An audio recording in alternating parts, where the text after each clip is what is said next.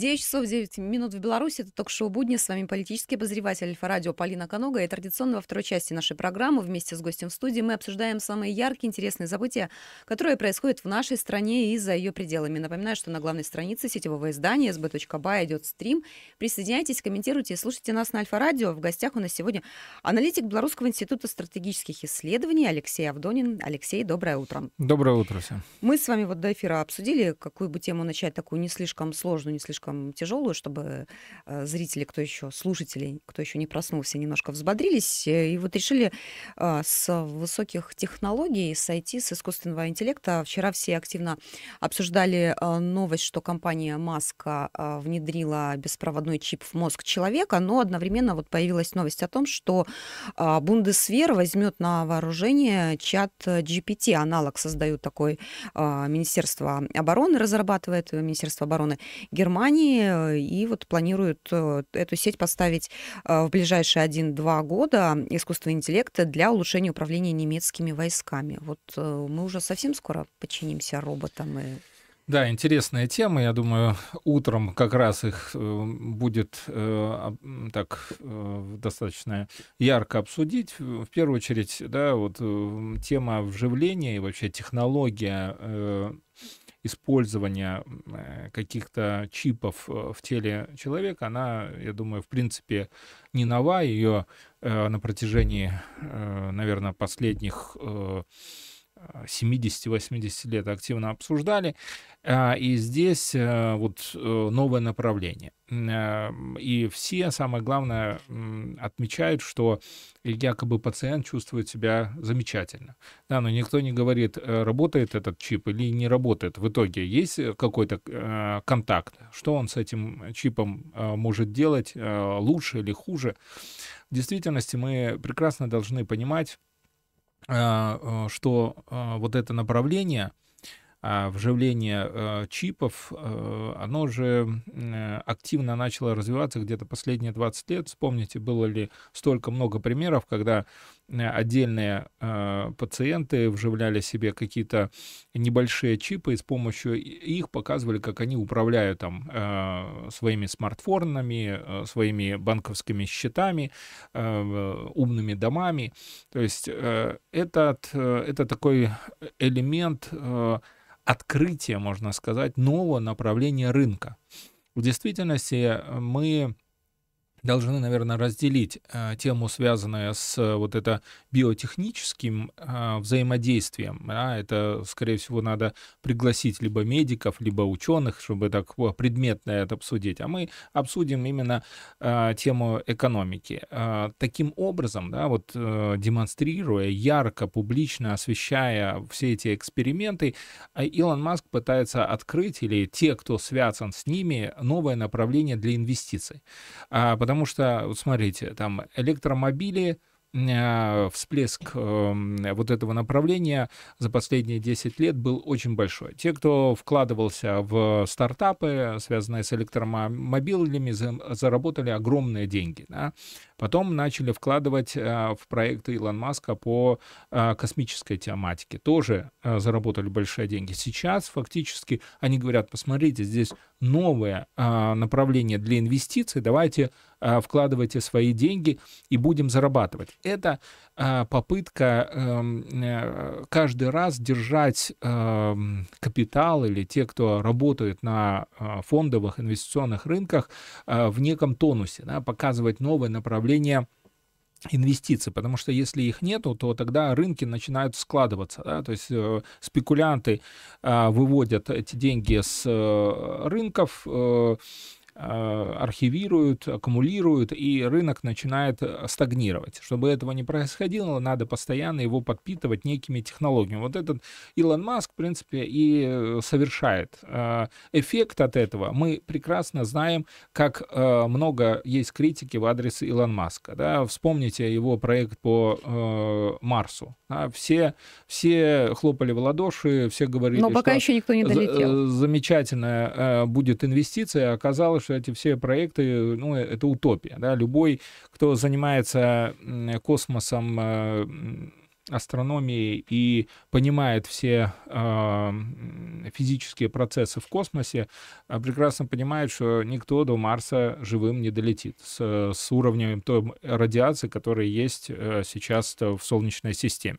Поэтому все это, знаете, носит типичные модели МММ, которые не раз применялись, в том числе, начиная там с, еще с Французской Республики, а, и ориентированные как раз на заманивание инвесторов на интересные проекты. Самым первым таким проектом, мы напомним нашим слушателям, был проект а, во Франции еще в, 19, в 18 веке, когда один э, э, ушлый предприниматель открыл э, акционерное общество и э, сказал, что оно, это акционерное общество, будет получать доходы за счет э, получения концессии на э, золотые прииски в, в новом свете, да, в, в Америке. И все начали вкладывать деньги, а потом оказалось, что это все э, фикция. Точно такая же модель э, выстроена сейчас и у Илона Маска. То есть э, Илон Маск точно так же, как Трамп, Байден э, и все эти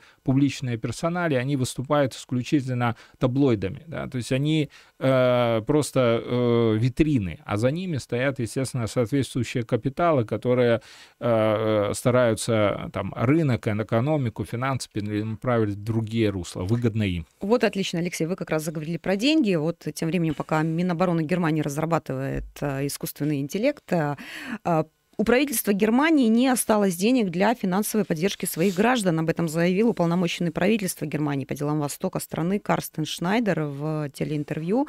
Он отметил, что э, было потрачено 800 миллиардов евро на выделение помощи населению во время пандемии COVID и на субсидии, которые были призваны компенсировать значительное повышение цен на газ и электроэнергию. И мы знаем, что сейчас у правительства Шольца большие проблемы с утверждением были бюджета на этот год, э, потому что там все сложно. Вот э, с чем столкнулась сильнейшая экономика Германии? Ну, раз а. вынуждены уже говорить людям, что, собственно, средств не осталось. Ну, мы не раз в рамках нашей передачи всегда говорим, что законы экономики и финансов обмануть нельзя точно так же, как законы физики. А, мы прекрасно знаем из истории, что э, как раз после э, развала Советского Союза, объединения, развала организации Варшавского договора, объединения двух Германий, а, Германия выступила таким драйвером экономического роста э, всей Европы. А, в первую очередь за счет чего? Потому что Коль, да, тот, который был канцлером Германии, он прекрасно понимал законы экономики. И э, основное внимание сосредоточил в первую очередь на том, чтобы получить дешевые энергоносители с территории России, на основе э, этих дешевых энергоносителей развить свою промышленность, э, создать мощнейшую машиностроительную отрасль, развить химическую отрасль, космическую отрасль, авиастроительную отрасль. И все это давало хороший экономический результат. А, конечно же, когда была э, хорошая экономика, можно было обеспечивать так называемые а, а, э, социальные гарантии со стороны государства. И начались субсидии для безработных, для малоимущих. И, э, конечно же, Германия по сравнению с другими странами мира выступала таким, знаете, неким островом социализма. Да? Но проблема э, Германии стала в чем? В том, что Германия-то все равно э, не являлась суверенным государством. А канцлер назначается непосредственно где? Ну, Соединенными Штатами Америки, да, потому что Германия до сих пор считается э, территорией, оккупированной со стороны союзных войск. А, то есть союзных войск, в первую очередь, а, такое понятие было введено после Второй мировой войны. А, а войска Америки с территории Германии не выведен. Естественно, в этих условиях Германия вынуждена была проводить некую политику, которая как бы согласовывалась с идеями, э, навязанными со стороны англосаксов. А эти идеи были связаны в первую очередь с чем? С тем, что все больше и больше принимать иммигрантов. Как уничтожить э, немецкую нацию? Естественно, ее надо смешать с кем-то. Вот ее начали смешивать. Вначале с, смешивать начали с выходцами, с Э, с Турции, да, пускай э, турки на нас только не обижаются, но процесс смешания начался как раз в 70-х годах, когда э, турков начали активно привлекать для различной стройки. Потом началось бегство с Ближнего Востока, с Африки. Почему? Потому что все знали, что в Германии можно получить хорошее пособие. пособие. Да? Все это привело к тому, что, конечно же, вот это груз социальных расходов он превысил а, доходы от работы экономики. Мало того, пандемия, потом а, массовое бестолковое введение Германии санкций против России за а, закрытие а, поставки дешевых энергоносителей, взрыв Северного потока и так далее, все это привело к тому, что законы экономики были нарушены, э, Герма, э, немецкая экономика начала фактически пробуксовывать, Результатом всей этой пропульсовки стало вот те тезисы, которые вы только что сейчас зачитали, да, что у них реально уже огромный дефицит бюджета.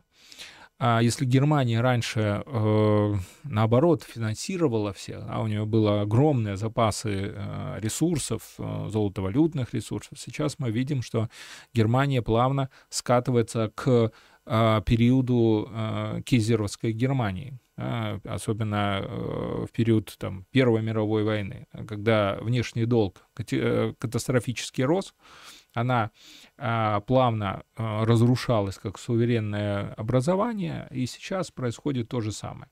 В принципе, это англосаксам крайне выгодно, потому что параллельно с разрушением национальной экономики Германии идет активная информационно-пропагандистская работа а, соответствующих структур англосаксонских с призывом корпораций а, немецких, европейских переводить свои производства из Европы, из Германии в либо Великобританию, либо в США, либо а, в Канаду. Но в основном Соединенные Штаты Америки говорят, да. А почему? Потому что американцы э, прекрасно понимают, что сейчас для них важно создать на своей территории производственные мощности, вернуть их обратно. И мы знаем, вот из открытых источников нам могут перепроверить, что Mercedes, Volkswagen, BMW рассматривают вопрос о переводе своих э, основных производств э, в, э, на территорию Соединенных Штатов Америки, потому что там лучше льготы, там меньше а, а, налогов, а, меньше каких-то а, бюрократических проволочек. И э, для бизнеса что важно? Для бизнеса важно, чтобы не было вот этих транзакционных издержек. Спасибо большое, Алексей. Вот а, еще одна новость, которую хочу с вами обсудить. Из Украины власти Львовской области отчитались о завершении декоммунизации. Регион стал первым в Украине, где не осталось советских памятников, и местные власти похвастались, что вот в прошлом году они э, снесли 312 монументов, при этом э, не потратив ни копейки. Вообще с конца 2013 года, это вот уже за 10 лет, было демонтировано более 2,5 тысяч тысяч советских памятников, переименовано 987 населенных пунктов и 52 тысячи улиц. Ну, тут еще можно вспомнить и наших соседей, Латвию, Литву, Польшу, там тоже десятки, сотни. Но Украина тут, конечно, показателей, мне кажется, дальше некуда уже. Ну, мы можем, конечно, долго рассуждать, но есть знаменитая фраза э, Владимира Владимировича Путина, когда его как-то пригласили в Австрию, помните, и э, австрийские руководство заявило о том, что, в принципе, отдельные территории Украины э, могут быть присоединены к э, Австрии, потому что это старые территории Австро-Венгрии. Да, и, все, и после этого Путин за такую фразу на немецком сказал «Ich habe Angst», да, у меня некий страх по поводу ваших инициатив. А в действительности мы знаем крылатую фразу, что те, кто забывает историю, в скором времени будут вынуждены поплатиться своей географией. Да? То есть понятно, что э, те действия, которые предпринимаются вот этим ангажированным э, руководством этого региона, особенно по уничтожению памятников, значит, уничтожению своих, э, своей истории, они однозначно э, в скором времени потеряют э, вот эту историческую идентичность, и э, на каком-то этапе, потеряв ее, а значит, потеряв э, корни, э, национальные корни, да, э, исторические корни, они э, станут легкими жертвами э, со стороны других государств. Да? Поэтому ничего хорошего это никогда не несет э, для э, украинского народа. Поэтому понятно, что они все это делают по указанию со стороны Великобритании, Соединенных Штатов Америки. А там, мы знаем, особенно в США, кто сидят? Старые идеологи Третьего Рейха. Понятно, что они э, только и думают о том, как бы уничтожать все памятники э, советской армии для того, чтобы э, вообще стереть э, вот этот позор э, Второй мировой войны, их проигрыш, э, потому что э, идеи Блицкрика, они э, рождали всей Европой, против Советского Союза, он не удался. Мало того, что не удался, так еще всю Европу захватили. Да? И, конечно же, э, это э, советским гражданам, советскому народу они простить не могут. Ну, раз уже затронули Украину, вот тоже новости, касающиеся этой страны, глава дипломатии ЕС Жозеп Барель выступил против идеи перемирия сторон конфликта в Украине, написал колонку для французского журнала, и вот цитата из его статьи.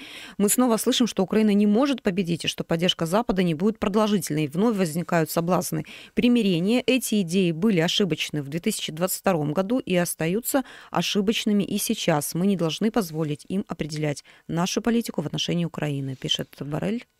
Ну, кто такой Барель? Ну, мы э, его уже троллят. Возможно, в Европе он уважаемый человек. Да, его троллят, э, помните, по, по всем статьям. Но это чистейшей воды э, нацист, который заявляет, э, ну, одни его заявления о том, что они живут э, в саде с золотыми яблоками, да, там, и, а все остальное это джунгли, которые надо вырезать, чтобы джунгли не зашли в, в их прекрасный сад, но Э, что это как не идеи э, нацизма, да, и идеи фактически геноцида по отношению к, ко всем остальным народам. Тут а, просто, Алексей, понимаете, что, скажем так, не совсем непонятно, нелогично. Вот совсем недавно проходил форум в Давосе, да, там собирались, пытались говорить о мире, о войне, о какой-то о консолидации, а тут ну, ну такого уровня европейский чиновник заявляет о том, что никакого перемирия быть не должно. Ну, потому что они заявляли в Давосе о, о те проекты мира, которые выгодны им. А, признайте нашу победу, хотя в действительности это их проигрыш. Сейчас им сказали, ну, вы знаете, это все прекрасно, но без России э, все эти ваши обсуждения, они никчемны. Мало того, без России и Китая тогда в Давосе это все обсуждалось. Это, знаете, это можно э, собраться э, где, где-нибудь обиженным э, мальчиком и решать, э, учитель прав или не прав. Да? Ну, то есть э, здесь совершенно иная картина. Барель, понятно, отражает повестку не только Евросоюза, но и в том числе Великобритании, Соединенных Штатов Америки в рамках НАТО. И понятно, что для них любое перемирие, любой, любой вариант мира неприемлем, потому что первую очередь, э, война на территории Украины для них выгодна, э, оборонный сектор работает, они э, тем самым вытягивают свою экономику за счет оборонного сектора,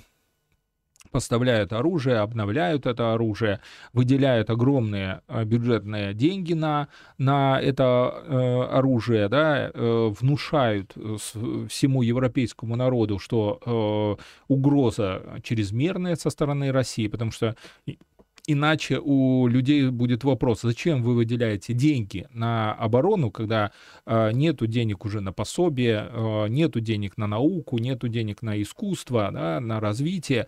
Э, зачем? Да? А они говорят, потому что там угроза. То есть это все э, целенаправленные действия, мнимые, надуманные для того, чтобы оправдать необходимость выделения огромных бюджетных ресурсов, значит, именно тех средств, которые идут от э, налогоплательщиков, на свои личные э, цели. Да? Эти целями, конечно же, являются э, интересы крупных частных оборонных корпораций. А, э, естественно, европейская элита или даже э, очень, наверное, мягко назвать их элитой, верхушка этой европейской, э, Европейского Союза, они в действительности э, как раз э, ориентированы на том, чтобы вот эта э, бизнес-модель Украины, а, пускай она военная, пускай она несет э, разрушение, насилие, она работает, позволяет им э, зарабатывать, позволяет им решать личные а, вопросы, в том числе получать от этих оборонных корпораций а, огромные ресурсы. Поэтому я думаю, на каком-то этапе а, появятся а, те структуры, те журналисты, а, и, которые спросят, а сколько вот эти все чиновники заработали от этих оборонных компаний? Почему они вот эти фразы заявляли? Да? И там, наверное, счета откроются, кто им перечислял, где они покупали яхты, виллы и все остальное. Спасибо большое, Алексей. Мы на несколько минут прервемся. В эфире Альфа-радио короткий выпуск новостей, прогноз погоды, после чего вернемся в студию. Продолжим. Оставайтесь с нами.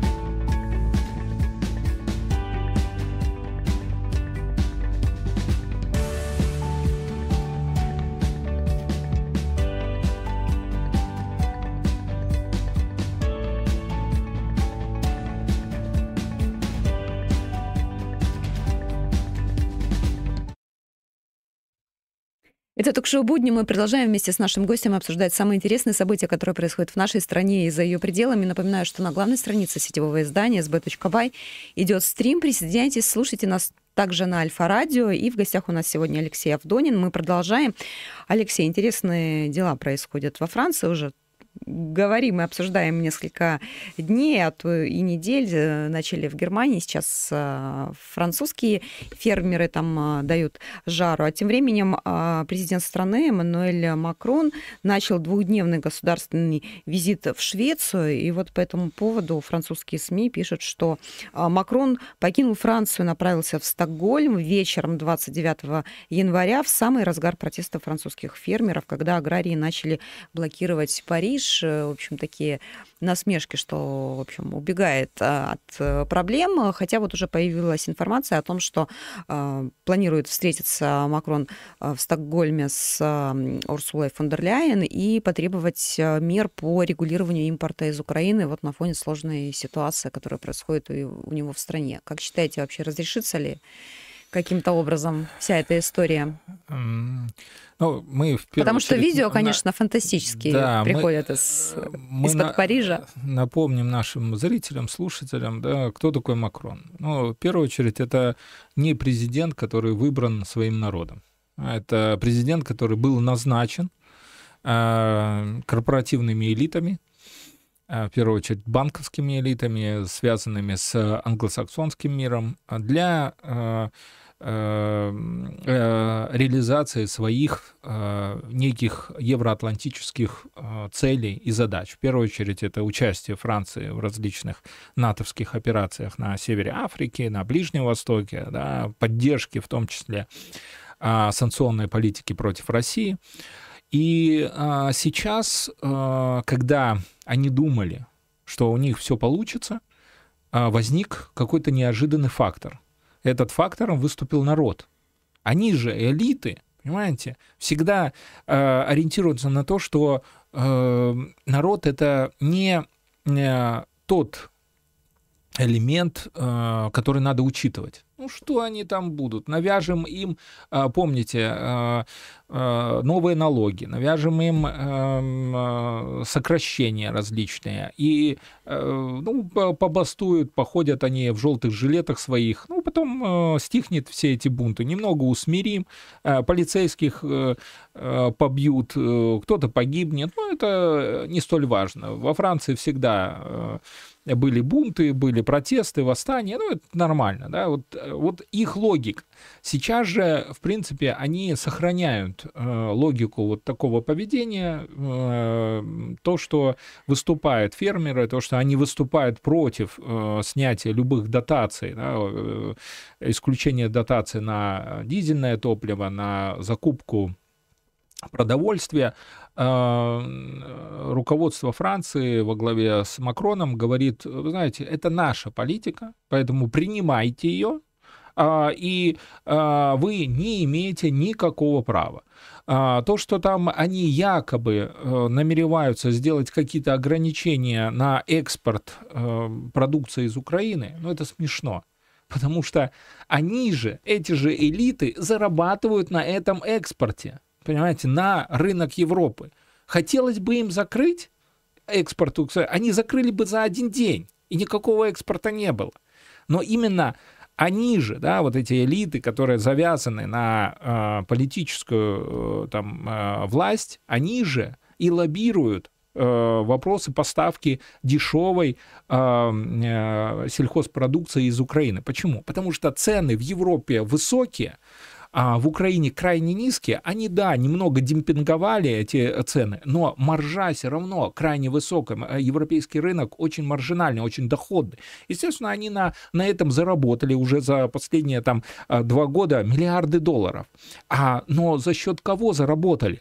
Понятно, что фермеры раньше поставляли свою сельхозпродукцию там на заготовку, на переработку, ну, э, допустим, пускай там в три раза дешевле, чем сейчас. А, цены. Да, были цены высокие. Да, часть э, цен э, датировалась, финансировалась за счет э, правительства, потому что э, таким образом э, удерживался некий ценовой баланс для конечного потребителя на продукцию, на молоко, на сыр, на хлеб. А сейчас этого не стало. Но вопрос в другом заключается ради чего они все это делают, да, то есть эти политические элиты, включая Макрон. Естественно, они все это делают целенаправленно, что они не, не знали, что будут бунты. Э, конечно же, знали. Бунты стихийные? Да нет, конечно. Им это в том числе крайне выгодно, эти бунты стихийные, да, э, для политических элит. Э, для чего? Таким образом, посмотрите, как э, они выстраивают политику. Они начинают блокировать дороги, они, э, они говорят, а у нас такая демократия, видите, вы, вы можете делать все, что хотите, да, но мы, мы вас сильно трогать не будем. Ну, если вы там не начнете брать насильственным способом какие-нибудь административные здания. Выкидывайте там навоз или э, э, какие-то иные фекалии на, на здание, ну, выкидывайте, выплескивайте свои эмоции. А мы свою политику по снижению дотаций проводить будем как мы дальше зарабатывали на поставках дешевой сельхозпродукции с Украины, так и будем дальше зарабатывать. То, что вы будете банкротиться, уничтожаться, ну это замечательно. Мы ваши активы, все вот эти фермерские активы э, купим мы, корпорации, да, э, продовольственные корпорации, купим за бесценок. Вот э, к чему они сейчас ведут. И они прекрасно понимают, что власть имеют только те, которые имеют деньги. А вот корпорации имеют деньги, они могут там э, содержать и финансировать Макрон. Макрон будет и дальше проводить эту политику. Поэтому ему вообще не важны интересы простого э, французского народа, простых фермеров. Э, он понимает, что за ним стоят э, банковские элиты, они его будут и дальше поддерживать.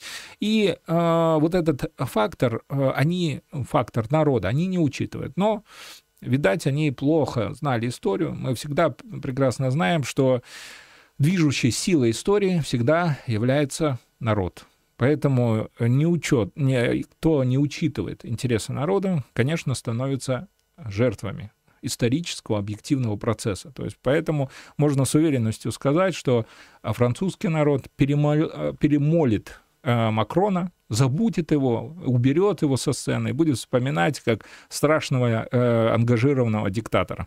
Спасибо вам большое, Алексей, за ваше мнение. Ну, не могу не затронуть еще тему э, развития союзного государства, учитывая, что вот на этой неделе в Санкт-Петербурге прошло заседание э, Высшего Госсовета подводили определенные итоги, ставили определенные цели на будущее, и президент Беларуси, и президент а, России высоко оценили, в общем-то, те достижения, которые, ну, вот в этом году, напомним, четверть э, века союзного государства, вот э, юбилей такой, да, будем отмечать, сделано действительно уже очень много, и, конечно, вот э, Александр Лукашенко всегда говорит, что экономика — это основа, действительно, прежде всего, а, по экономике демонстрируем рекорд в торговле в этом году а, в районе 54 миллионов. Ну, точно, Миллиардов прошу прощения, конечно же, миллиардов долларов э, товарооборот между нашими странами помимо экономики, это, естественно, и а, общая взвешенная политика, и информационная, и в сфере науки, и технологий. Ну, в общем, наверное, какую отрасль не возьми, везде